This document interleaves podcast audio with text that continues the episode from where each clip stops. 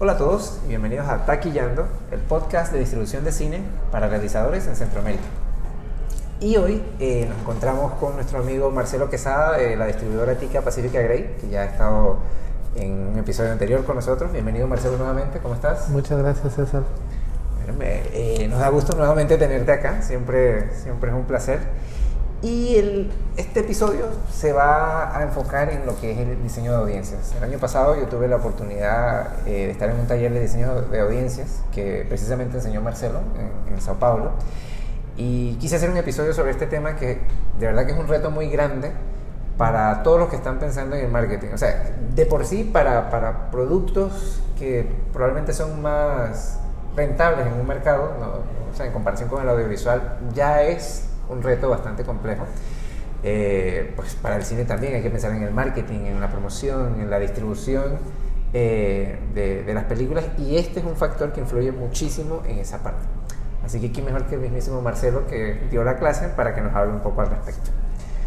Entremos en tema entonces. Eh, cuando hablamos de diseño de audiencias, ¿cómo tú específicamente lo, lo describes? O sea, proceso para identificar audiencias, para traerlas hacia un proyecto? ¿Desde qué óptica lo ves?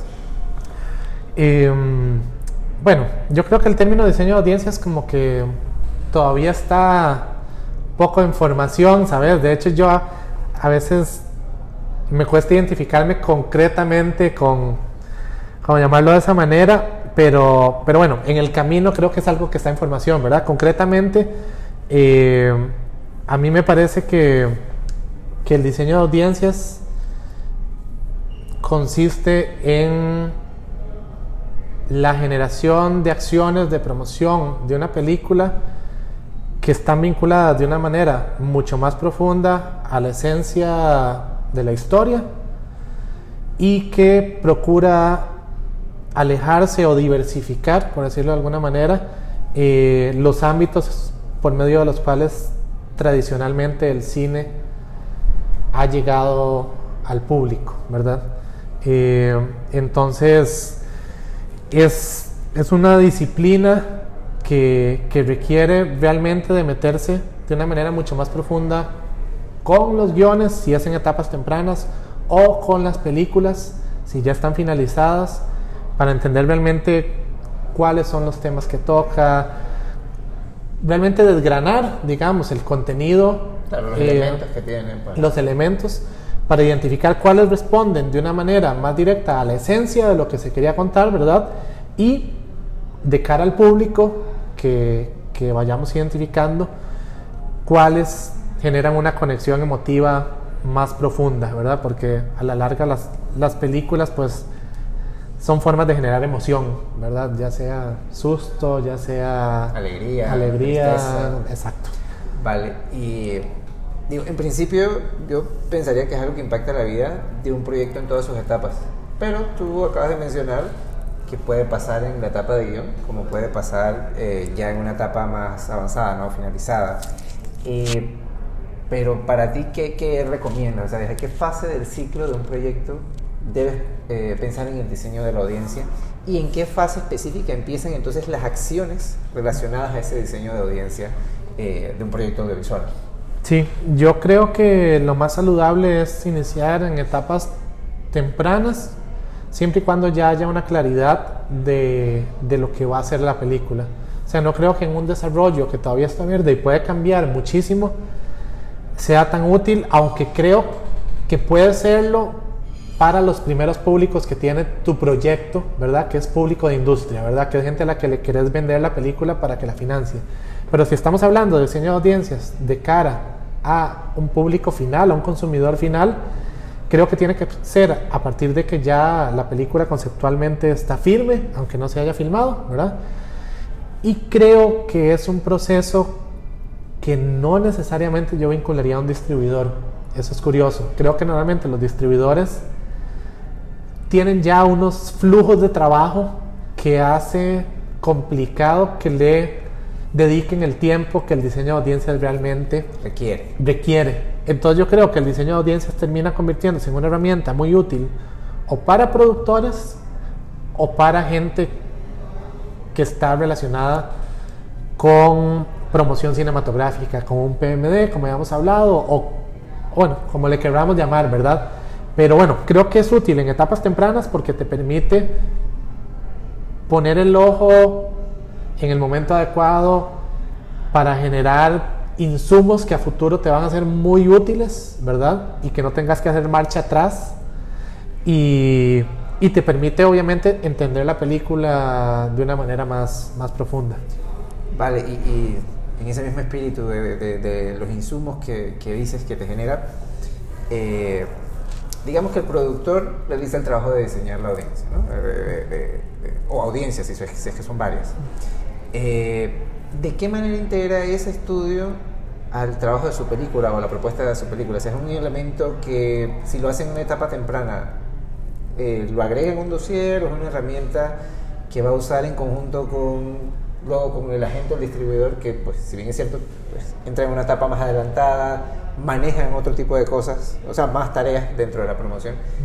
¿Cómo él, o cómo en tu experiencia se ha trabajado eso en conjunto con alguien que haya hecho el trabajo desde antes? ¿Simplemente lo pone como parte del dossier o hay algo más que pasa? Y, um, yo creo que una película en el camino se va a encontrar diferentes tipos de audiencias, ¿verdad? Y hay una primera audiencia que tenés, que es la industria, que te va a ayudar a que el, la película suceda. Yo siento que en esa etapa esta lógica puede tener aplicaciones concretas, ¿verdad? Para asegurarte de que realmente lo que estás poniendo en papel resuene dentro de la audiencia a la que quieres llegar, ¿verdad? Y parte de eso también es conocer muy bien a quién quieres llegar, ¿verdad? Dentro del público de la industria. Ya obviamente como, como insumo extra para, da, para darle peso a tu proyecto como un todo a tu carpeta, creo que sí, digo, va, va como, como parte de, de tu carpeta, ya pensado en esa audiencia final, ¿verdad? Eh, a veces cuesta visualizar esto en lo concreto y yo soy consciente de esto y muchas veces puede que esté vinculado a materiales específicos tradicionales, ¿verdad? Pero ¿qué pasa si entras en una etapa temprana? Nosotros, por ejemplo, en el 2017 hemos hecho un otro taller en el que era con películas eh, en etapa de guion y había una película que era una historia de amor en la que había mucha música y había una escena eh, con una banda importante, ¿verdad? Entonces nosotros le planteamos al director, ¿qué tal si en esta escena, que es con una banda importante, te alias con un festival de música como el Lollapalooza que existía en Brasil y hacer una especie de performance en la que tu protagonista se sube a la tarima y ahí hace como el discurso de amor hacia el otro personaje, ¿verdad? Era una idea como muy top of mind, pero dentro de la lógica de la narración que él estaba haciendo tenía sentido, ¿sabes? No era como accesorio, no iba a cambiar la esencia de la historia. Y resulta que dos años después los volvimos a ver y, lo hicieron. Y entonces, a pesar de que en ese momento en la Lapalusa todo el mundo dijo, ¿quién es ese loco que se subió? Ya ahora que la van a estrenar, ese va a ser un gancho importante porque se había enfrentado ese personaje frente a una audiencia de 70 mil personas que dijeron, ¿quién es este loco? Probablemente hicieron un story, le dijeron a alguien y bueno, fue una aplicación concreta de una acción alternativa, ¿verdad? A lo que hoy es que el diseño de audiencias tiene que ver mucho con el juego, ¿verdad? Y con esta idea de encontrar diferentes formas para conectar con tus, con tus públicos, con tus audiencias. Y por eso esto, si hubiera sido en una etapa tardía, ya de una película completa, no hubiera existido, ¿verdad? Ahí nos benefició haber entrado en un momento adecuado, más allá de haber tomado una buena foto para un afiche, ¿verdad? O este tipo de cosas. Claro, una dinámica que se integra dentro de la, del proceso de la película. Correcto. Vale, muy bien. ¿Y hay alguna herramienta que ayude a medir o percibir si, si el diseño de la audiencia que vas haciendo es correcto o no? O, o, va directamente relacionado a, al desempeño de la película en taquilla o a o a su exhibición en plataformas? O sea, ¿cómo, ¿cómo mides si lo que hiciste? Porque, a ver, te puede no servir para la película con la que trabajaste, pero sí para las siguientes. El hecho de que no sirva para eso no quiere decir que no hay un aprendizaje, pero ¿cómo logras medir eso? ¿Solamente al final, cuando ves la taquilla y, y el performance en, plataformas? Am, esto es como muy personal, no estoy seguro si, el resto de personas vinculadas a este ámbito lo compartirán, pero para mí, para mi proyecto, eh, mm, el estreno de una película es la oportunidad de generar una conversación, ¿sabes? Y sentimos que en la esencia de este oficio, cuando alguien decide contar una historia es porque quiere generar un diálogo alrededor de un tema que, el- que les resuena, ¿verdad? Entonces, entendiendo las películas desde ese lugar, nosotros vemos dos tipos de resultados. Uno que es tangible, numérico y económico, ¿verdad? Que tiene que ver con cuánta gente fue y que creo que ese pues lo sabrás hasta el momento en el que sí empiecen a llegarte los resultados de, de la ventana en la que estés funcionando, ¿verdad? Pero yo creo muchísimo en otro que es más cualitativo y que tiene que ver con la profundidad del diálogo que se generó y con la profundidad del vínculo que se generó entre la película y la audiencia. Entonces, eh, ese es más difícil de medir. Claro. Pero de alguna manera creo que por medio de redes sociales y por medio de, un boca a boca, podés empezar a entender si realmente también funcionó desde ese lugar. Y si lo que la gente vio en pantalla se quedó en dos horas en la pantalla y de ahí nunca pasó nada más, o si realmente le permitió pues, generar un diálogo más profundo y sintió una necesidad de hablar de ese tema o, algún cambio que haya generado en... Exacto. público, ¿no? Y no tiene que ver necesariamente con hablar de la película propiamente, sino con la conversación que la película motivó, ¿verdad? Y que eso sí puede tener resonancias mucho más ampliadas. Claro, claro que sí.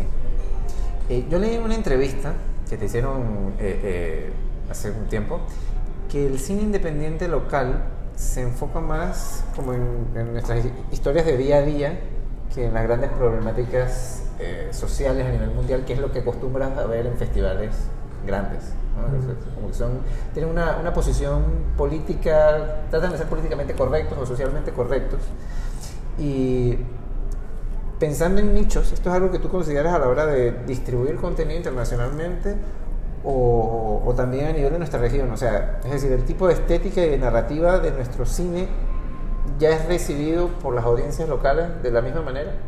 De- pensando en, en estas historias del día a día, más allá de las problemáticas internacionales de, de inclusión, de, de- igualdad, de, género, de grupos sociales y demás. O sea, las historias del día a día de nosotros, cuando tú trabajas con una película eh, eh, centroamericana, ¿los nichos la asimilan ya? Dentro de la región. Sí. Eh, sí, sí, yo creo que dijiste la palabra más adecuada y es que son nichos, ¿verdad? O sea, yo siento que de repente todavía no estamos en un espectro en el que nuestro cine como de factura más comercial y de vocación de público más amplia tiene los recursos para poder competir en la liga en la que quieren competir, ¿verdad? Que es una liga de películas pues que tiene mucho dinero. Y creo que nuestro cine más de nicho, de múltiples nichos, ¿verdad? Eh, sí está llegando a estándares de calidad narrativa, estética, etcétera, eh, más cercanos a los que los diferentes públicos ya tienen como sus estándares, ¿verdad? Entonces creo que, que sí, creo que las historias locales pues sí resuenan dentro de los públicos a los que se están direccionando. Y, y ya como esta idea de que una película por ser centroamericana es más o menos buena, creo que cada vez eh, se, está, se está quitando, digamos, ese elemento a la hora de decir qué voy a ver. Y creo que la gente va a ver algo no solo porque es panameño, sino porque me interesa ese tipo de contenido, ¿verdad? O Claro. porque es costarricense, ¿verdad? Y también creo que lo contrario, hay mucha gente que tenía un prejuicio y que decía, no, es que aquí no se hace buen cine, ¿sabes? Y creo que ese también se está quitando, afortunadamente.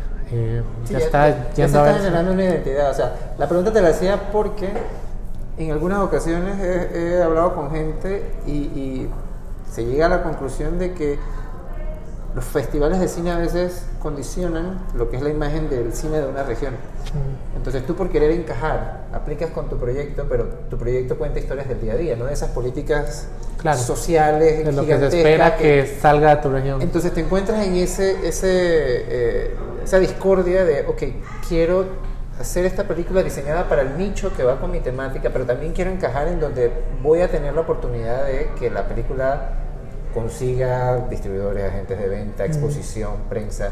Entonces, por eso te preguntaba lo de si ya se estaba empezando a asimilar, por lo menos en la región. Sí. Para, para eso, pero perfecto. Yo creo que como público sí. Siento que como generadores de contenido hay cinematografías que les ha costado un poco más desligarse de lo que son sus grandes temas históricos. Obviamente en Centroamérica históricamente el 80% del cine tenía que ver con los, con los conflictos armados de, de los países que, que, pasaron como realmente por etapas complejas, ¿verdad? Claro, y así como... Históricas. Exacto. Eh, siento que ya poco a poco nos hemos ido desligando y hemos hecho un cine más de preocupaciones más contemporáneas y no de preocupaciones históricas que siguen siendo relevantes, ¿verdad?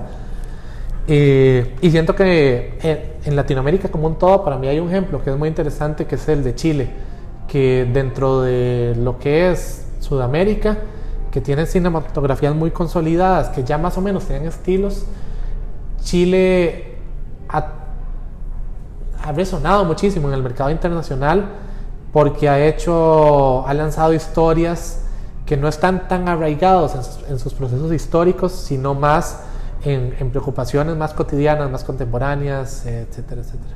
Bueno, muy bien, muy bien. Bueno, eh, definitivamente que este es un tema para profundizar por no horas, sino días. Así que eh, por lo complejo, por lo amplio que es, pero te agradecemos por, porque todos estos datos que nos das son muy útiles eh, y son muy, muy... Lo puedes poner en práctica, ¿sabes? Es algo que, que, que puedes poner en práctica tú, desde, como productor desde el principio, entonces eso pues, para mí es muy valioso y me imagino que para los que nos escuchan también. Entonces, ya conoces nuestro segmento porque nadie me dijo, así que hoy te vamos a pedir que nos menciones qué tres pasos necesarios debe dar eh, el productor en cuanto al proceso de diseño de audiencia de sus contenidos. O sea, si está, vamos a ponerlo puntualmente, si estás en la etapa de de guion, que ya tienes como que la premisa oficial de tu película y el guion, ¿qué tres cosas tú le sugieres que, que haga en función de lo que es diseño de audiencias? Um, yo creo que es fundamental identificar los temas que aborda tu película en el sentido amplio. Habrá, habrá algunos en los que lo hará con mayor profundidad, habrá algunos que son parte de las subtramas, ¿verdad? Pero creo que que los temas nos ayudan ya a generar direcciones específicas de conversaciones que se pueden generar y de personas y públicos a los que esas conversaciones les pueden generar una resonancia, ¿verdad? Aquí a la larga creo que todo se trata de que con los recursos limitados que tenemos, todos, ¿verdad? Eh, si podés tirar cinco piedras, que realmente cada una pegue en alguien, ¿sabes? Y no que tires 20 o que tires hacia todo lado y ninguna ¿verdad? realmente iba hacia, hacia algo concreto. Sí, ¿verdad? flecha con los ojos cerrados. Exacto. Entonces creo que eso, que eso es súper importante. Em, luego, creo que es interesante entender cuáles de los ejes de tu película generan conexiones emotivas más profundas creo que hay temas que son, a ver, que de manera natural resuenan desde la fibra emotiva con más fuerza, ¿verdad? Y que eso a veces irá dado por lo cinematográfico, o sea, por el armado de la película como pieza audiovisual, pero otras irá dado desde el lugar en el que está funcionando, ¿verdad? Por ejemplo, en Panamá hay temas que pueden generar una conexión emotiva mucho más fuerte que en Costa Rica, ¿verdad? Y es, y es importante ser consciente de eso. Nosotros ahorita vamos a, a lanzar una película que sentimos que mucho de lo que la gente va a conectar es con el retrato generacional de lo que fue crecer en los noventas, ¿verdad? Y aunque ese no sea el tema de la película, porque la película va sobre la maternidad, hay referencias a, no sé, digo, este no es el caso, pero hay referencias a los juguetes con los que creciste, o hay referencias a... Exacto. Y eso genera un vínculo emotivo que te permite luego hacer acciones de promoción mucho más profundas y que resuenen, ¿verdad? Exacto. Eh, yo diría esos dos, ¿verdad? O sea, los temas, la conexión emotiva y luego hay aspectos que sí tienen que ser que sí tienen que ser con estar como muy consciente a nivel estratégico de quién puede potenciar tu película, ¿verdad?